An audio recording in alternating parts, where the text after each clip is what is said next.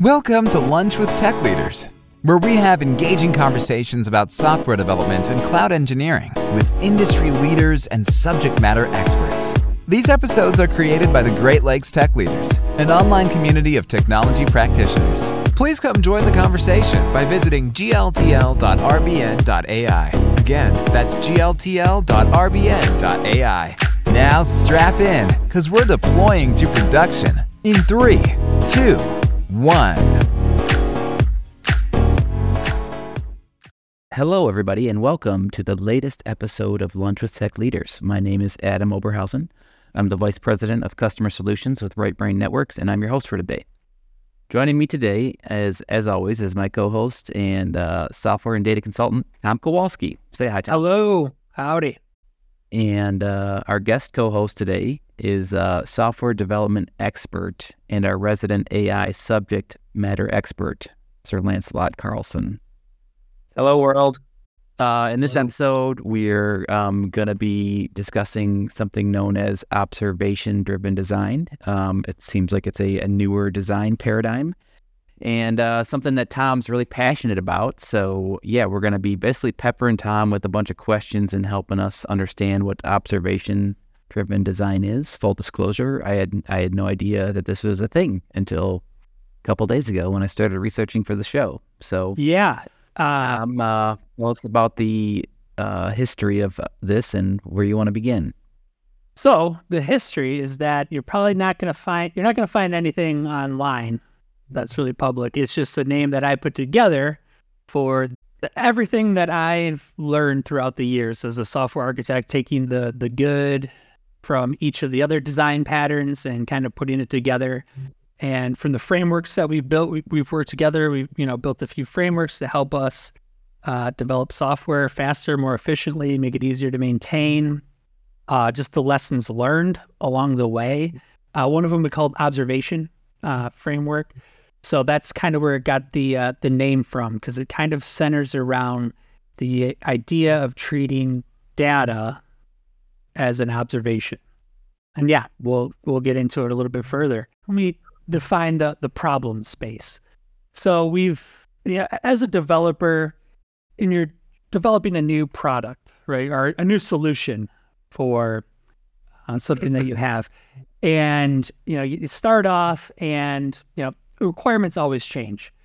So you know you pick some framework where the requirements work uh, in the beginning, but then you know now you have to be GDR GDPR compliant, right? You have to make a bunch of refactoring of how data you know needs to be removed but you still need to maintain records of, of things that happen but removing pii uh, let's say you get a new client i- in- integration requires a new api and you know maybe the framework that you chose from the beginning just didn't you know was rest and support the new api the, the new client needs a graphql um, api and if you have that you know, tightly coupled with the framework and it's tightly coupled to REST, you know, it would require a, a huge refactoring.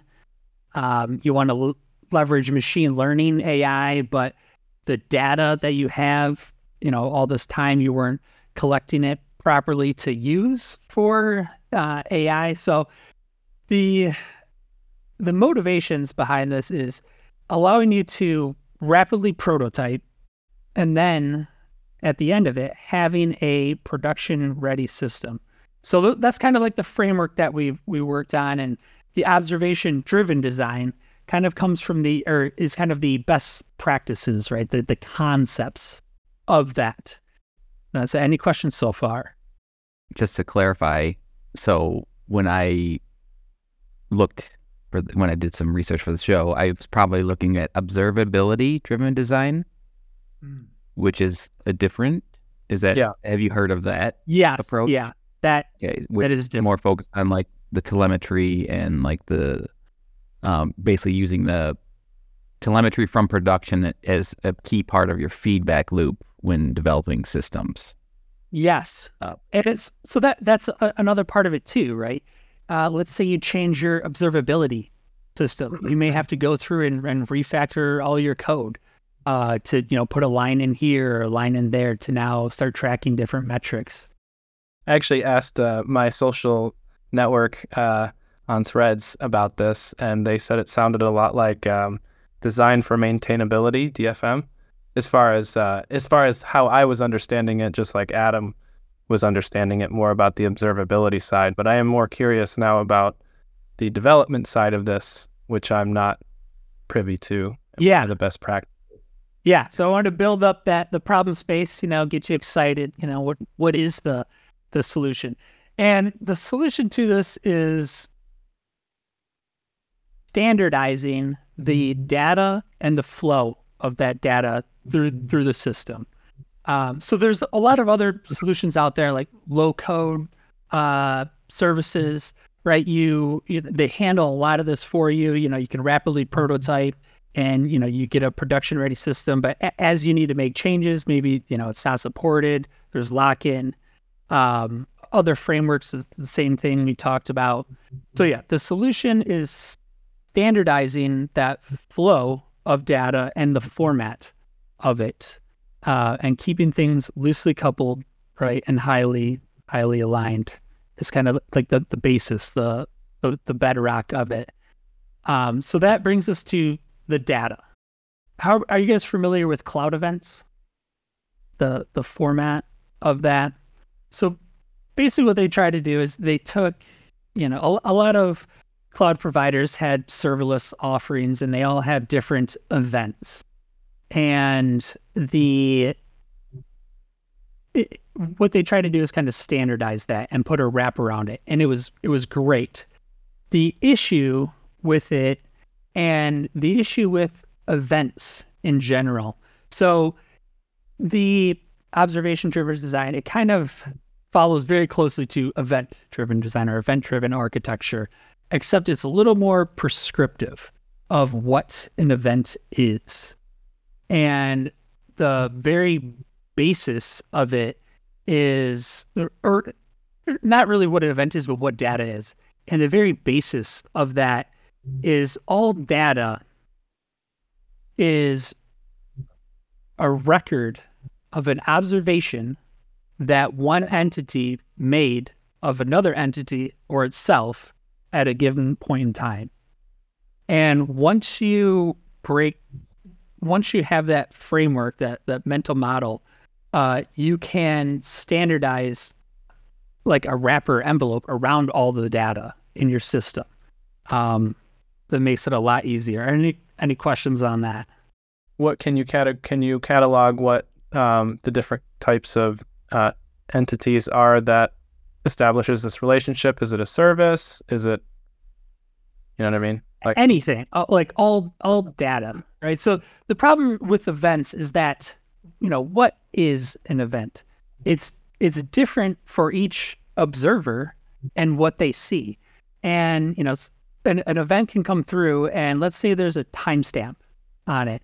And this is the, the kind of issue with cloud events. What does that timestamp mean? Right? Is that when it happened? Is that when it was observed by one system or another? Uh, is that just when it was recorded, right? When that system saw it. Um, and when you when you look at all data as just an observation, a record of observation, that timestamp represents when that entity that recorded it, observed it, and recorded it, made that observation of another system or entity. Um, and you can use that model for all data. And this allows you to format it. So you can have a timestamp, you know, different properties, right? Timestamp, trace ID, uh, standardizing how you do the entity IDs or naming of them, uh, the schema version for that entity. As it changes, you can, uh, you know, automatically a- apply. Uh, as you have data migrations, right? As as new things are are added, changed, being able to maintain that schema version of that entity uh, allows you to do things automatically, right? Whereas if you didn't have that standardization, the different tools, uh, libraries, packages that you're making aren't interchangeable. So if you can you know s- standardize that, um, you you can you know leverage the same tools, frameworks, packages um, across all of that. Is it sort of a framework for just microservices No, and, and so event-driven systems like uh, So- Kafka?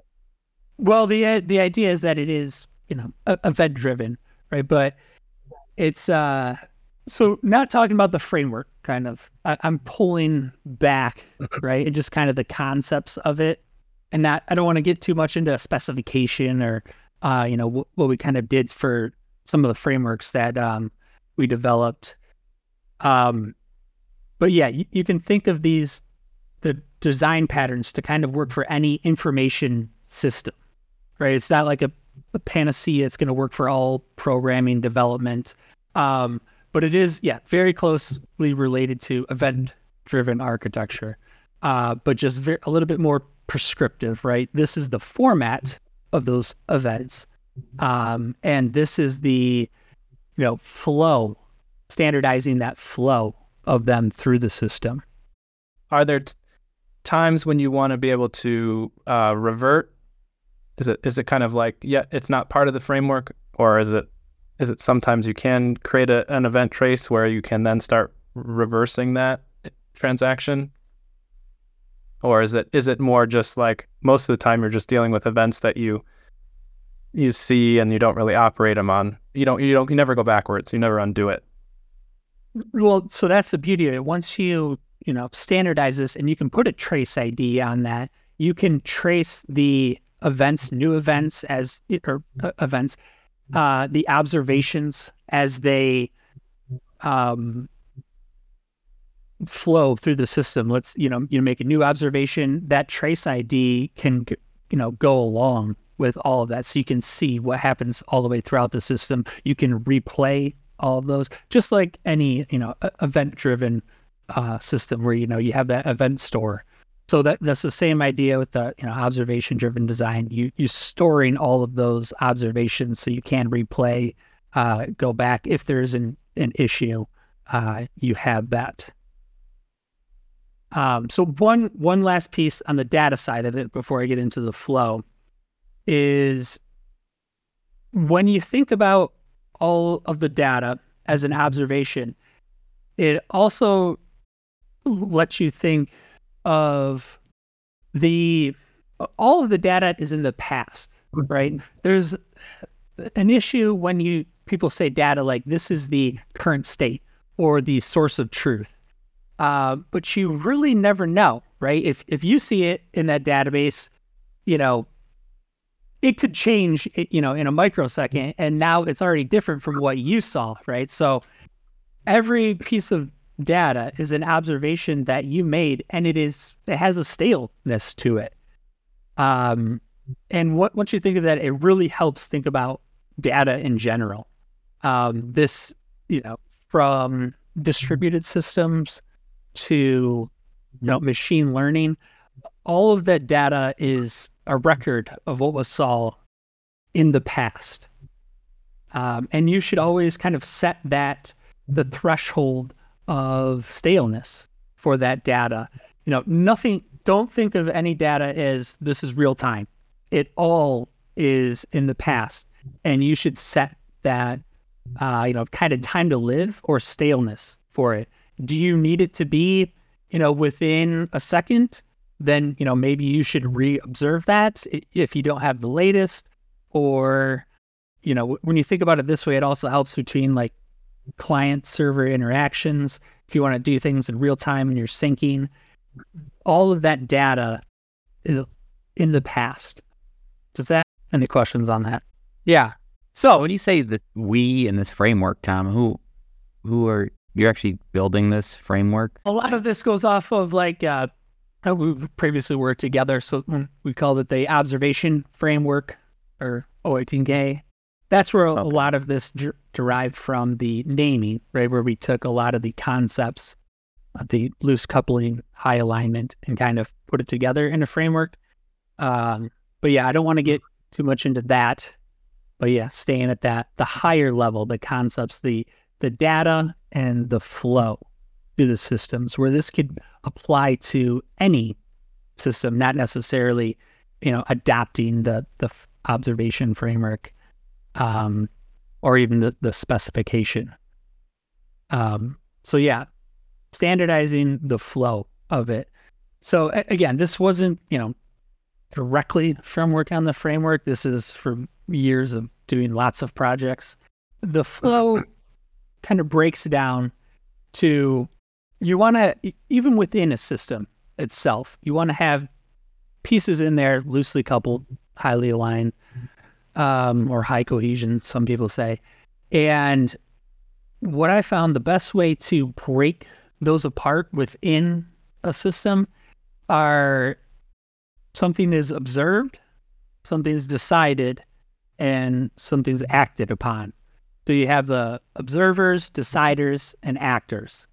And all of your code could be broken up into those. So with the observe piece of it is kind of like your, you know, your endpoint REST API GraphQL. It takes in whatever is signal um, request coming in, standardizes it. So whether it's GraphQL, REST, it, it doesn't matter. It comes together and you standardize that record of observation that was made of an external entity. Then, so this would allow you to have multiple observers for the same observation that is made, right, of an external entity. So you can easily plug in a now GraphQL API because you don't have to worry about changing the format of what it looks like flowing through the system. Whereas a lot of other frameworks um, are just when you develop something in general, you get that tight coupling of, you know, this is what it looked like as a, you know, REST uh, protocol format. Um, and it kind of stays that way throughout your system. Where this, you know, what I'm talking about is you should standardize what that looks like before it flows into the rest of the system to the deciders and actors um, pieces of your code. Questions on that? About how that kind of manifests itself in reality. Yeah. And so then that brings us to deciders, right? And that is where all of your business logic is. You want to have what we talked about before is, you know, the, the functional programming. That's why I brought this up. Uh, once you standardize those objects and the, the flow of them, you can make your business logic, you know, pure pure functions, purely functional. So that's what you'd want to do in this in these deciders. It mm. takes previous observations that it observed, the current observation coming in, and using its business logic, it makes a decision. And that decision is passed on to the system to other deciders or actors.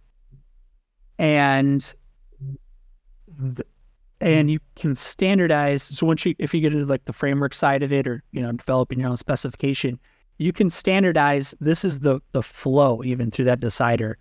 Uh, you you pull in the the previous observations that you need, and the and any other context that you need, and you can you know log here, do this if it's private information because you're standardizing the data. You know what's private, what isn't you you set that on that envelope for that data flowing through there.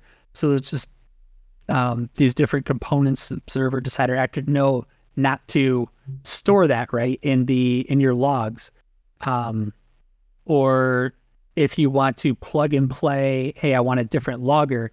That flow of when things are logged, how they're logged is is established. So you know you can make those different interchangeable plugin pieces much much easier uh, to work across that.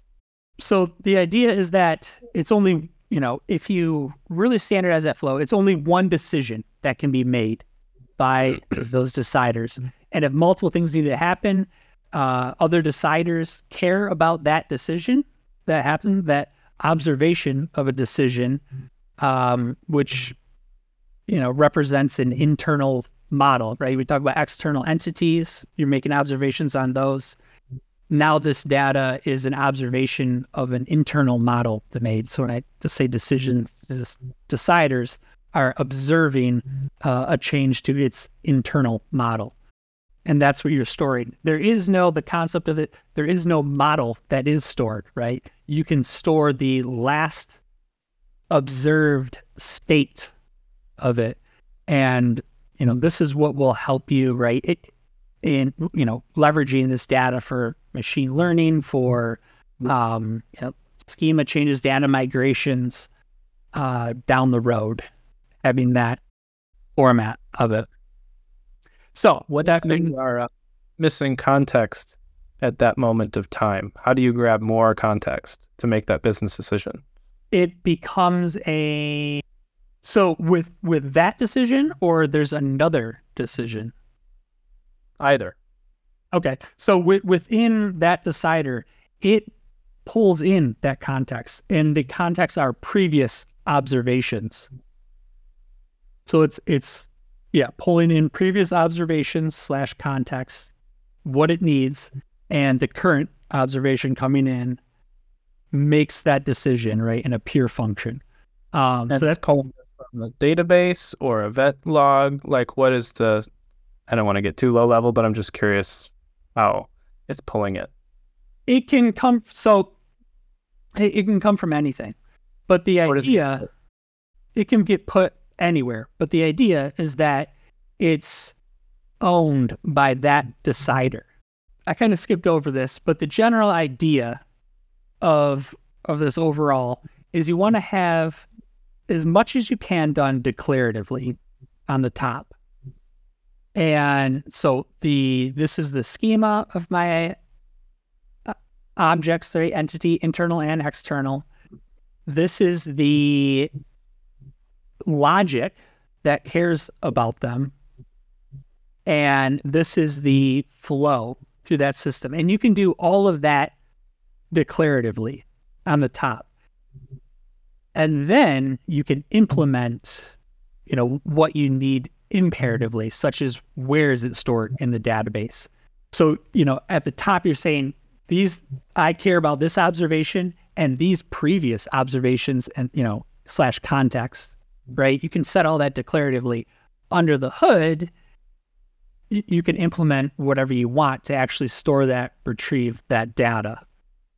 Um, so does that does that make sense? You wanna you wanna write as much as you can on the top, declaratively, and then separate that from what is actually implemented. So those things that are implemented right? If it's a package plugin module, can be leveraged throughout the system and other systems, right? If you if you make it a, a package, so you can make a, a you know, call a repository layer, right, of where you store that. And, you know, and this is borrowed from other uh, concepts as well, right? Making that repository layer in your code so that you can change the actual data store, you know, what's leveraging it, in the future. So, and that, that's kind of that concept. You want to write it where, hey, send it to the re- repository to, to, save it. A new observation is made. Uh, this is where I retrieve it. But under the hood, that can be implemented by you know whatever data store. I'm trying to think about like I'm trying to align it with concepts I already use. Uh, like, is there a controller level, you know, um, where you're where you're taking in uh, like how does that manifest itself? I guess is it is this is there and usually when you, I guess I'm just trying to think about this more low level, um, just to understand how it can be implemented high level. Um, you know, is does this manifest itself in lots of microservices with lots of event systems, and then you're communicating. You have your repository layer that's defining all this, and then you get to that's how you're fetching stuff. So the the idea is you can the implementation of it under the hood can be done different ways, right? We've mm-hmm. so when we did it as a as a framework, once you write it declaratively on the top, like this this schema flow of it, how it gets implemented, you don't care. So we made it implemented when we did the framework. It could run all on one Lambda function. It mm-hmm. could run in a Docker container. It could run each decider actor observer can run in its own Lambda function Um, but what if you write that the all you know all declarative on the top, you don't really care about what's underneath it, right? We also did for the repository layer of how it grabs it. We did some Dynamo. Um, actually, it's mostly mostly Dynamo, uh, but you could implement you know whatever layer you want to to use. Uh, Got it. that. Yeah. Cool. So that brings us to the actors.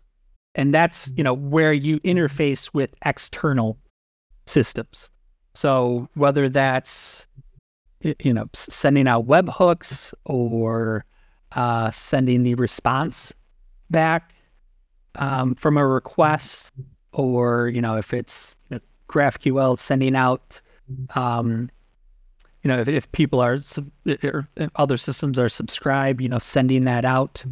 Uh, you know, if, if it's GraphQL, um, and this where the the difference is in is that there's no decisions being made. So what happens off the act, actor actions is that you can't you shouldn't do anything off of that.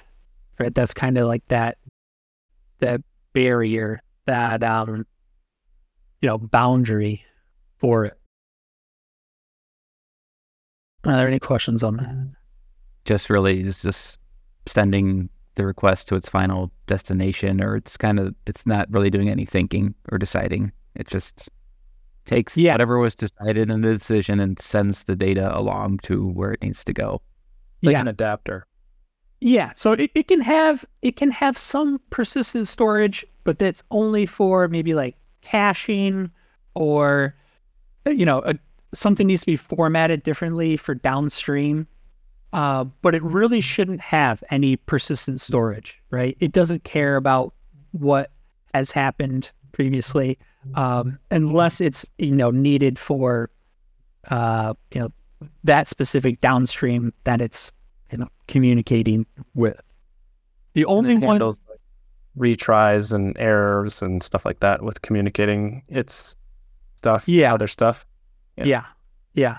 Um, the only component, right, is that has persistent storage of observations would be the decider, deciders. That's it. I just do that, and then uh, yeah, everything's loosely coupled, highly aligned, and uh, you're uh, you're off to the races. So I mean, that's that's at a high level, and I kind of jumped around, right? Because what's what's you know from the the framework, you know, versus specification. That's you know kind of working backwards. Like as we worked on these things, we kind of okay, what's the actual specification? So it doesn't matter what language you're in, what you know what we implemented in specific language, what's kind of like that standard. And then, you know, as we did that, there was just kind of like a higher level concept. And that's kind of what I'm presenting here is like what we were calling observation driven design. And yeah, there's there's a lot more to it, right? Under the hood and going in it. But at a high level, it's formatting that data, right? Putting that envelope around it um, so that you can standardize the different tools and, and how it interacts with that data, uh, and then also how it flows through the systems. I'm sorry if I'm confused here, but the um, is the what's the what's dealing with the incoming data format? Is that also an actor, or is that That's the observation? observer. The observer is the one. Is that the one converting, let's say, incoming input, and then changing it to the format that you want? Yes. Okay. Yes. So a- as it changes, you know, you need to have yeah an, another API, you know, a different way of it coming through, a new authentication layer. That is all handled on that observer. So the downstream doesn't care about it when it gets, you know, changes. And this is all done, you know, some people want to say like, oh, well, what if, you know, the request response. So if you're running on a Lambda, right, the request and response has to be done in, in that same running function, which you can do. You can implement that, you know, under the hood. But the idea is you write it declaratively, loosely coupled. So one day, if Lambda does allow you to break up that request and response, um, you know, kind of how they do for uh, WebSockets. You kind of get that ID, and you you know another Lambda function can respond back on that D for web uh, for WebSockets. The if they implement that for the REST API, all you have to do is make a little line change, and now you can break that up. Uh, if as long as you define it declaratively on the top, right? That implementation layer of either plugins or modules, packages, whatever you're doing, can implement that differently. So, Can you share any real world examples of you implementing this? yeah, any uh, all the projects that I've worked on that were bigger in the past, uh, implementing this for the last few years in some capacity. I mean, I can go over the the project names, but you, you know what I've worked on in the past together. But yeah, these concepts are what you know we we baked in working with the uh, the engineers, the different teams um, in the past. Yeah, And can you give me a, a real world like example of uh, Like, what did the system do? step by step? Yeah. yeah, yeah, let's let's walk through it. What what's an example? Let's say just uh I don't know, cash cash register transaction. You know, it's so a um a, a user pays for something, right? The observer sees that request that comes into the client. Uh, it translates it from a HTTP request to a you know new transaction uh, observation. It observed a the user or whatever you care about in the system. It observed a person or it observed the another system that actually maybe did the transaction, third party um, system that did the transaction, converts that to a model or it, it converts it to an observation schema that it cares about that kind of represents that external entity of a new transaction. And then that flows the decider that cares about it. Hey, a new one came in. You know, you write declaratively on the top if a new transaction comes in, this decider cares about it. It decides that uh, it is valid. It's, you know, maybe checks against previous transactions, checks to see if there's um, enough inventory, right? You're selling something that pulls previous observations. It decides, yes, this is good to go. I observe a new internal model, right? That decider observes and sends out. And maybe downstream things care about it. If the, the transaction is good, then, you know, send a receipt to that user, right? That that if there's logic involved, it could be another decider that handles that. Do they have do they want to get receipts? Do they have an email on file? Another decider decides that, makes the decision, you know, they need to have a receipt uh sent to them by and then that in turn an actor would look at and see and and say, okay, email them the receipt or send it in a push notification or, you know, call this other downstream service that stores receipts for them. So it's kind of like the event driven model, right? Of, you know, flowing through that system. It's just a bit more prescriptive of, you know, not just events just flowing through the system, standardizing those mm-hmm. those groups of observer, deciders, and actors, mm-hmm. keeping that business logic only inside the decider so that you can change how, how things are sent, how things come in uh, very easily without you know disrupting the downstream. It's taking that you know event driven model for external systems working in a trailer and putting it you know internally. So that's Can deciders be um, asynchronous? that's the thing. Declaratively on the top, everything's asynchronous. Everything, you know, is assumed it happens instantly and asynchronous, or it could take a long time. You you don't know. That also allows you to automatically build in support for race conditions, right? Uh, declaratively, it's all asynchronous. So you have to implement handling those race conditions in in the implementation. You don't necessarily have to do it yourself. If there's, you know, you can build those modules, those packages that handle that for you. And then on the top, you know, any any systems that you do, you can reuse those because it's assumed that it's asynchronous. So if you if it isn't asynchronous or it needs to flow in a certain standard, you can, you know, use that implementation under the hood to to handle that. Does that does that make sense? Kind of answer your question. So yes, could it could be synchronous, but you want to develop it. You want to write it on the top layer declaratively. You assume it's always asynchronous, and that kind of forces you to support it being asynchronous. For this paradigm for you, are you trying to, you know, formalize this paradigm and publish it, or yeah, I've been, you know, working on this, putting it together, kind of talked about it with a few people. This is the first time I've formally made it like public, public, you know, to talk to a few people.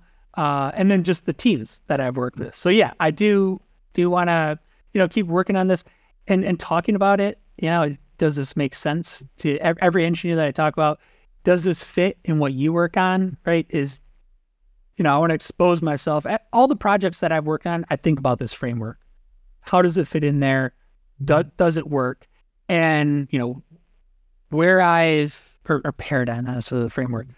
Um, does it fit? And you know what, what I've come up with, everything that I've done so far, it fits and it works with. Right? I don't want to say it's like panacea for all of it, but it, it does fit. So yeah, if if you are interested, uh, you know, I'd love to to work with whoever and, and kind of formalizing it and making it you know, cleaner. Cause yeah, it's just a lot of, a lot of notes and yeah, I'm trying to formalize it. So yeah, if anybody, you know, if it intrigues you and yeah, you want to, want to know more, um, reach out to me. Yeah. I think there's, uh, maybe an opportunity for, uh, an open source repo where you kind of, you know, ultimate one day get it all kind of formalized and defined and it's like out there for the public to consume. Right. And, and people to contribute on. So and yeah, if you want to talk more about it in a future episode, if you have more of it fleshed out or want to dive into other areas of it, we'd be happy to uh, have the conversation. So, yeah, I just want to recap real quick, right? The so the idea is to treat all of your data as an observed record in the past, right? It you should set all, all of your data. You should think what is the staleness? What do I care about? Like how old it is. Um, the other thing is you should set that standard right for envelope to wrap all of your all of the data throughout the system. You know that the timestamp when it was observed by the system, that a trace ID. Uh, and, and, again, like I, have worked on, you know, what that trace ID looks like. So yeah, if you want, we talk further from the specification and what we use implementing frameworks past. Uh, but you at least need to have a, a, a, trace ID that that flows through there. Um, the idea of making it loosely coupled, highly aligned, right? That declarative, write as declarative as much as you can, and your business logic in pure functions.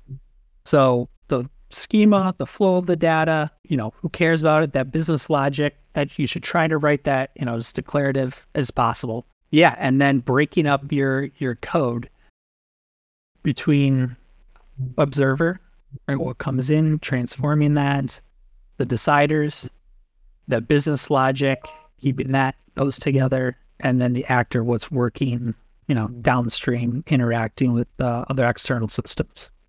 Good recap. All right. Well, we want to take this opportunity to thank all of our listeners for tuning in today. Uh, we hope you found the conversation informative and valuable. Love to have you again. Uh, join us for our next episode where we're going to be uh, going into task estimation and measuring engineering productivity. Uh, so be sure to tune in next week when we dive into that topic. Excited to talk about it and uh, hope everyone has a great rest of their week. Take care.